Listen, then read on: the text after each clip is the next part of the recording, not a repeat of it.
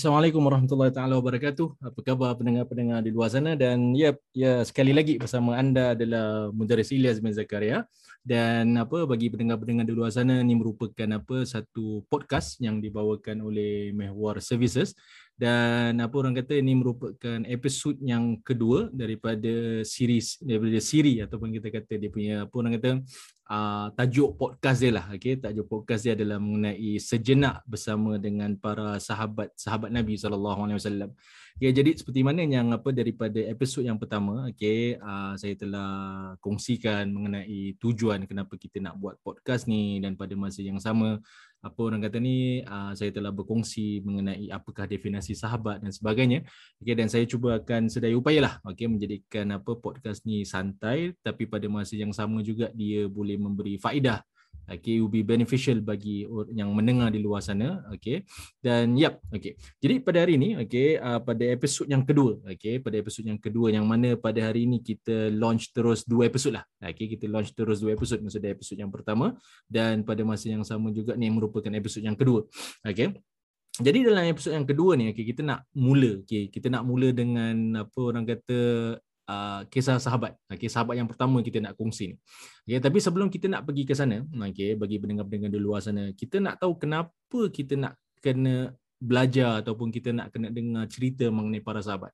Okay, pasal apa sebaik-baik apa nasihat ataupun sebaik-baik contoh yang mana kita boleh ikut adalah Nabi SAW. Betul? Jadi Nabi SAW okay, dia ajarkan pada kita, dia kata, inna ashabika nujum okey fa iza qtadaitum ihtadaitum sadaqa sayyidul muwahhidin wa za'imul muslimin.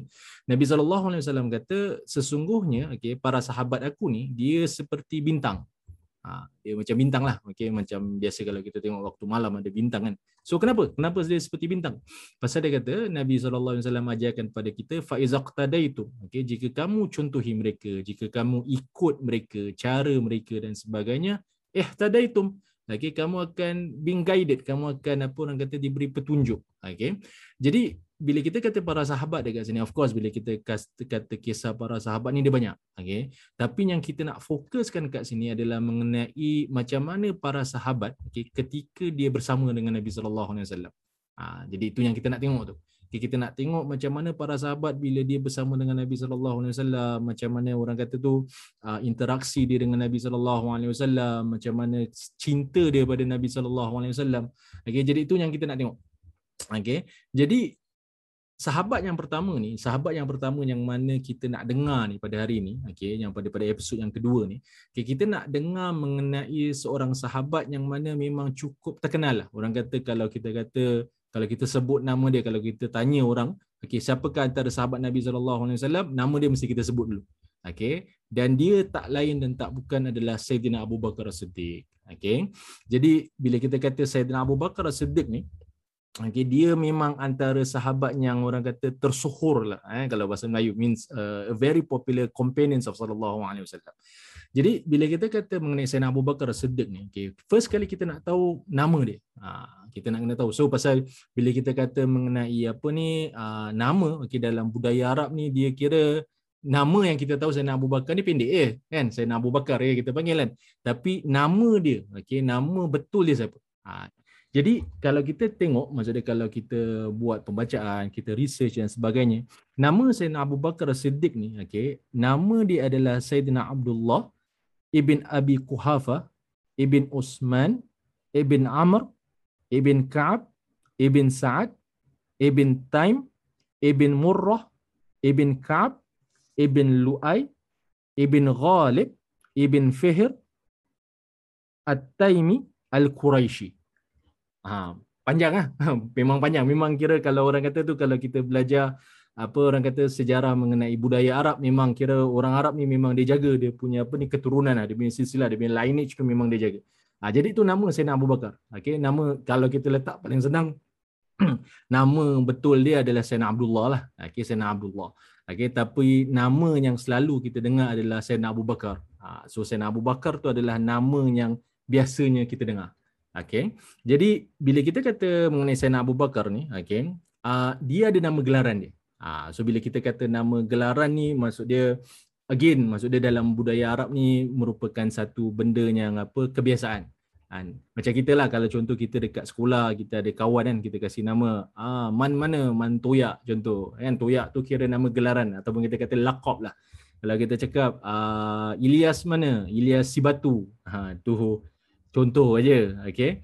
Ha, jadi itu merupakan gelaran lah. Okay. Jadi begitu juga okay, dengan apa orang kata ni uh, dengan budaya Arab. Okay. Maksud dia gelaran ni merupakan satu culture okay, yang mana memang dah ada dah pada uh, bangsa Arab. Jadi gelaran yang ada pada Sayyidina Abu Bakar ni, okay, dia sebenarnya banyak lah. Okay, bila kita kata mengenai gelaran pada Sayyidina Abu Bakar ni banyak. Antara gelaran-gelaran yang ada pada Sayyidina Abu Bakar, salah satunya is Al-Atiq. Okay, itu nama gelaran dia. So Al-Atiq ni maksud dia yang bebas daripada api neraka. Itu salah satu nama gelaran dia. Dan ada juga nama gelaran pada Sayyidina Abu Bakar ni dipanggil As-Sahib. Ha, so As-Sahib ni maksudnya yang menemani. Pasal dia selalu menemani Nabi SAW di mana sahajalah. Okay. Tapi nama gelaran ataupun kita kata laqab uh, Sayyidina Abu Bakar As-Siddiq ni yang paling popular adalah As-Siddiq. Uh, jadi itu nama gelaran. Maksudnya bila kita kata As-Siddiq, okay, itu adalah nama gelaran Nabi, gelaran apa Sayyidina Abu Bakar yang paling orang kata paling popular lah, yang paling biasa orang dengar. Uh, jadi kita nak tahu, kita nak tahu sedikit sebanyak kenapa nama gelaran tu diberi. Kenapa diberi nama gelaran As-Siddiq? Pasal setiap laqab okey laqab tu maksud dia gelaran lah okey setiap laqab yang diberikan okey dia bersebab ha, dia tak macam apa orang kata dia tak ada jalan cerita. Sama macam kita kan? Macam kita macam apa bila kita kasih laqab ataupun kita kasih gelaran pada seseorang dia mesti ada jalan cerita dia kan ada sebab lah. Ada sebab kenapa nama gelaran tu kita kasih orang. Okey tapi kalau boleh biar kita cuba kasih gelaran yang baik-baik lah. Okey jadi as-siddiq ni Okay, kenapa nama gelaran ni diberi pada Sayyidina Abu Bakar? Okay, Sayyidina Abu Bakar ni dia merupakan uh, sahabat Nabi SAW memang orang kata uh, sejak kecil lagi. Dia di Sayyidina Abu Bakar Siddiq. Maksudnya Nabi SAW dia lahir pada 570 Hijrah dan Sayyidina Abu Bakar dia lahir pada 573 Hijrah. Okay, around that. Okay. Dan Sayyidina Abu Bakar ni dia merupakan apa antara sahabat yang memang rapat dengan Nabi SAW. Okey dan Nabi sallallahu alaihi wasallam pula memang sifat dia okey sejak memang daripada beliau dilahirkan maksud dia apa sampailah maksud dia sebelum yang kita dengar yang kita dengar maksud dia sebelum umur dia uh, mencecah 40 tahun yang mana beliau diangkat menjadi rasul okey. Beliau ni Nabi sallallahu alaihi wasallam ni memang bersifat amanah dia memang bersifat jujur. Pasal itu kira orang-orang musyrik ni okey hatta even before that okey mereka dah panggil Nabi sallallahu alaihi wasallam as as-sadiqul amin So sadiqul amin maksud dia yang sentiasa bercakap benar dan pada masa yang sama yang selalu amanah, jujur. Okay, that is Nabi sallallahu alaihi wasallam. Okay. Dan Sayyidina Abu Bakar As-Siddiq ni, okay, dia apa yang datang daripada Nabi sallallahu alaihi wasallam, okay, sedikit pun dia tak ada ragu. Ha, dia tak ada orang kata tu dia tak ada macam apa uh, question pun. Dia tak ada sikit pun question. Okay, apa datang daripada Nabi sallallahu alaihi wasallam, ah dia terima. Ha, pasal dia tahu Nabi wasallam, dia kenal Nabi wasallam. So sikit pun dia tak ada apa orang kata tu dia tak ada persoalkan, dia tak ada apa orang kata uh, macam question dan sebagainya. Okay, ni maksud dia sebelum Nabi wasallam diangkat menjadi rasul ni. Jadi bila Nabi wasallam dah diangkat menjadi rasul, okay, of course kita tahu cerita dia yang mana bila Nabi wasallam apa secara zahir maksud atau kita katakan apa ni uh, bila beliau diangkat menjadi rasul okey Sayyidina Abu Bakar As-Siddiq merupakan orang yang pertama eh yang beriman dengan Nabi sallallahu alaihi wasallam. Again tak ada question. And again maksud dia bila Nabi sallallahu alaihi wasallam uh, dia isytiharkan okey dia apa orang kata tu secara terang-terangan okey. Dan datang pula peristiwa Isra Mi'raj. Ah ini dia in, this is the point. So dalam peristiwa Isra Mi'raj again kita tahu Nabi sallallahu alaihi wasallam pelayaran ataupun kita kata daripada Mekah Mukarramah okey pergi ke Baitul Maqdis okey lalu Nabi sallallahu alaihi wasallam diangkat okey um, melepasi tujuh langit okey yang dinamakan Isra Miraj yang mana dia hanya mengambil masa sekelip mata just orang kata lailan right? very sekejap okey dia peristiwa terjadi Isra Miraj jadi bila Nabi sallallahu alaihi wasallam uh, pulang okey keesokan harinya uh, Sayyidina Abu apa Nabi sallallahu alaihi wasallam berceritalah maksud dia menyampaikan okey menyampaikan apa keja, apa ke, kejadian dia dan sebagainya. Dan orang-orang musyrik okey memang orang-orang musyrik dah tak percayalah kan? Orang kata orang-orang musyrik memang dah habis lah kira kan? Dia memang sebelum tu dia dah tak percaya dengan nabi Kan? Apatah lagi bila Nabi sallallahu alaihi wasallam kisahkan mengenai salah satu mukjizat Nabi kan? Sallallahu alaihi wasallam. Dan yang lebih orang kata uh, yang lebih apa orang kata tu yang lagi menguji adalah ada sebahagian daripada para sahabat yang mana juga persoalkan that kejadian. Okay. Ada sahabat, maksud dia benda tu jadi pasal mungkin apa orang kata iman dia belum kuat ke apa dan sebagainya. Wallahu rasulullah wa rasulullah alam. Tapi kalau kita balik pada sejarah, yes, kejadian tu jadi. Okay. Tapi Sayyidina Abu Bakar As-Siddiq, okay, dia okey maksud dia dalam apa orang kata tu uh, dalam dalam perjalanan ni dia cerita tu belum sampai lagi pada dia pun okey dalam satu perjalanan ni dia jumpa dengan apa beberapa orang. Okey lalu beberapa orang daripada orang Arab di di Mekah Mukarramah berkata kepada Sayyidina Abu Bakar Siddiq dia kata kau tak dengar ke apa sahabat kau cakap? Jadi Sayyidina Abu Bakar cakap apa sahabat aku cakap? Apa Nabi sallallahu alaihi wasallam cakap? So apa uh, orang Arab Mekah tu okey dia menyampaikan sahabat kau kata gini gini gini gini gini ya. Okey mengenai Isra Mi'raj dan sebagainya. Jadi Sayyidina Abu Bakar ni As-Siddiq ni apa dia cakap? Apa yang kau dengar ni datang daripada siapa? Datang daripada Nabi wasallam. Terus Sayyidina Abu Bakar dia kata kalau itu datang daripada Nabi wasallam aku percaya. Tak ada he, tak ada ho orang kata. Okay. Kalau itu datang daripada Nabi SAW, peh, aku percaya. Eh? Tengok bagaimana imannya sana Abu Bakar Siddiq. Okay. Dan kal, jadi orang yang ni dengar, kalau sahabat kau ni Nabi SAW, kalau dia kata naik tujuh langit, mana pun dia pergi.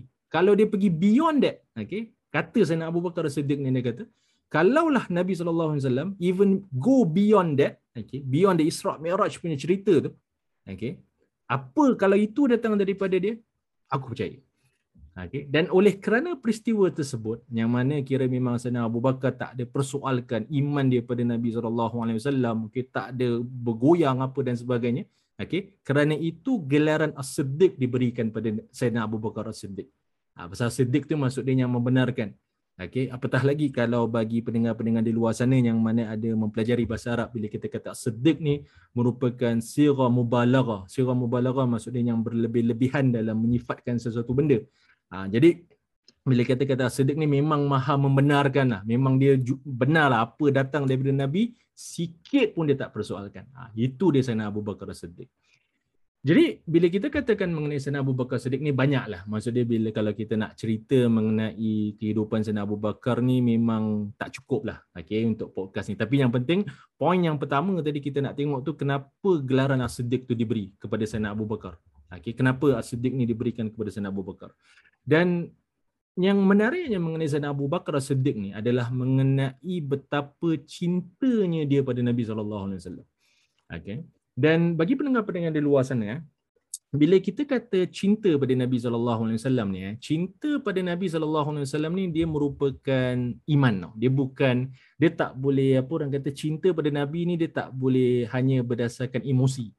Ha, macam contoh macam kita kalau cinta pasangan kita, kalau kita cinta ibu bapa kita, kita cinta apa mata air kita dan sebagainya. Cinta kita pada manusia ni, okay, dia emosi kan. Maksud dia kadang-kadang memang suka kan kadang-kadang tiba-tiba menyampah menyampah tapi masih sayang ni betul kan ataupun kita kata kadang-kadang kita apa uh, muak pun ada juga kan macam kita dengan anak kita kita ajar anak kita gini dia tak dapat tak dapat tak dapat bapak pun naik hantu dia naik hantu dia dah mengamuk satu macam tapi dia masih sayang anak dia juga kan tu emosi okey yang mana merupakan sayang cinta tapi berdasarkan emosi tapi bila kita kata cinta pada Nabi sallallahu alaihi wasallam, dia merupakan iman. Ha, dia dia merupakan satu keimanan. Dia tak boleh hanya berdasarkan pada emosi.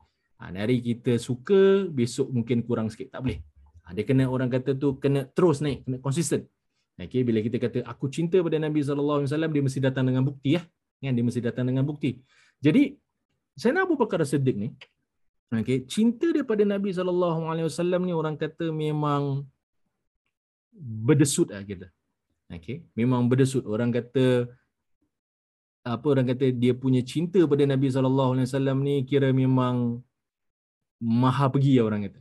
Tu pasal Nabi wasallam okey dia kata okey lau wuzina Nabi wasallam dia kata kalaulah ditimbangi okey kalaulah ditimbangi eh imannya Sayyidina Abu Bakar ni okey dengan seluruh umat Dan kita kata ni maksud dia daripada zaman Sayyidina Abu Bakar ni, maksud dia hidupnya Sayyidina Abu Bakar Siddiq ni, iman dia tu kalau ditimbangi, okay, ditimbangi dengan seluruh umat, maksud dia sampai hari kiamat. Okay. Ni Nabi kata ni. Okay. Nabi cakap, maksud dia iman Sayyidina Abu Bakar ni. Iman Sayyidina Abu Bakar ni.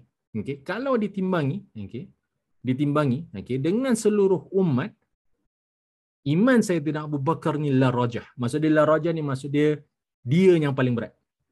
Seorang ni iman. Okay, dengan seluruh umat. Okay, sampai hari kiamat. Itu iman Sayyidina Abu Bakar Siddiq.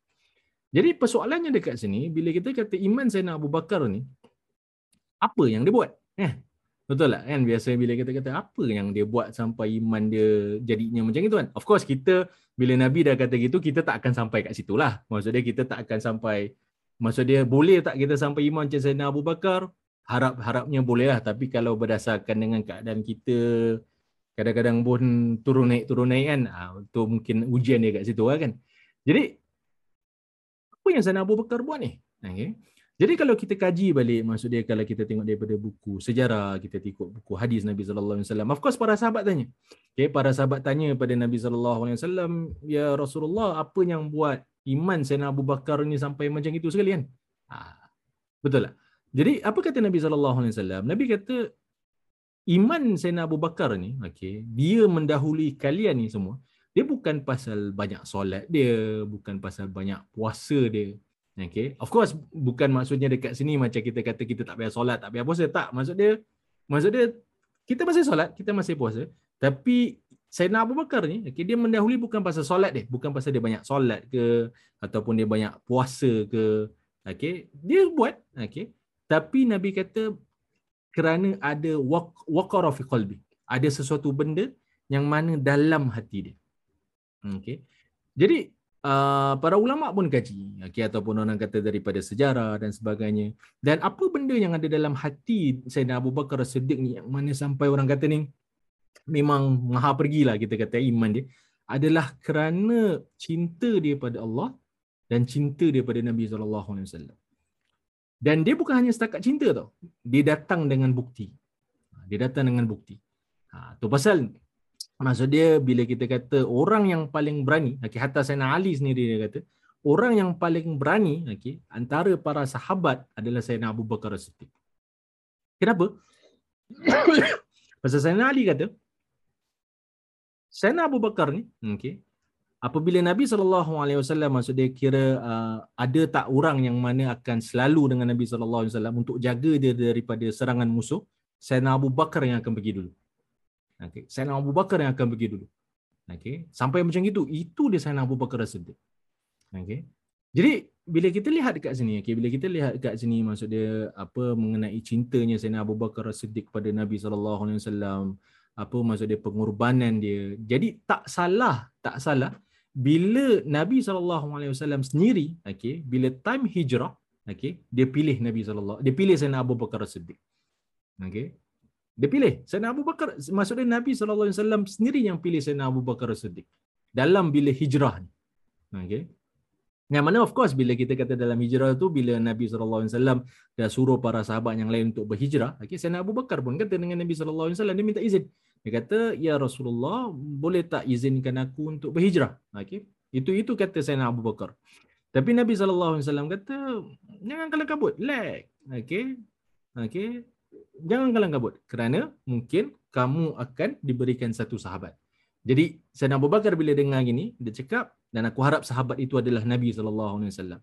Dan of course, okay, dalam hijrahnya Nabi SAW daripada Makkah Mukarramah, uh, ke Yathrib okey yang mana sebelum nama tu ditukar kepada Madinah Munawwarah okey Sayyidina Abu Bakar adalah sahabat yang mana dipilih okey untuk berhijrah dengan Nabi sallallahu alaihi wasallam jadi dalam peristiwa hijrah dan sebagainya kalau kita tengok dalam apa dalam sejarah apa kita akan nampak macam mana Sayyidina Abu Bakar As-Siddiq ni dia begitu prihatin dengan Nabi sallallahu alaihi wasallam. Begitu prihatin dia jaga. Okey sampai dekat apa orang kata gua sur. Okey begitu prihatin sekali untuk apa keselamatan Nabi sallallahu alaihi wasallam.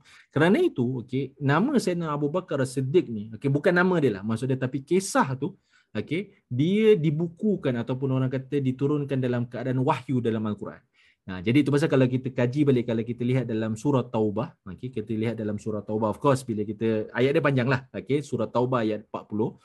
Ayat yang mana yang kita nak tengok kat sini, yang mana Nabi sallallahu alaihi wasallam kata, okey, yang mana Allah Subhanahu wa taala kata, iz yaqulu li sahibihi la tahzan innallaha ma'ana.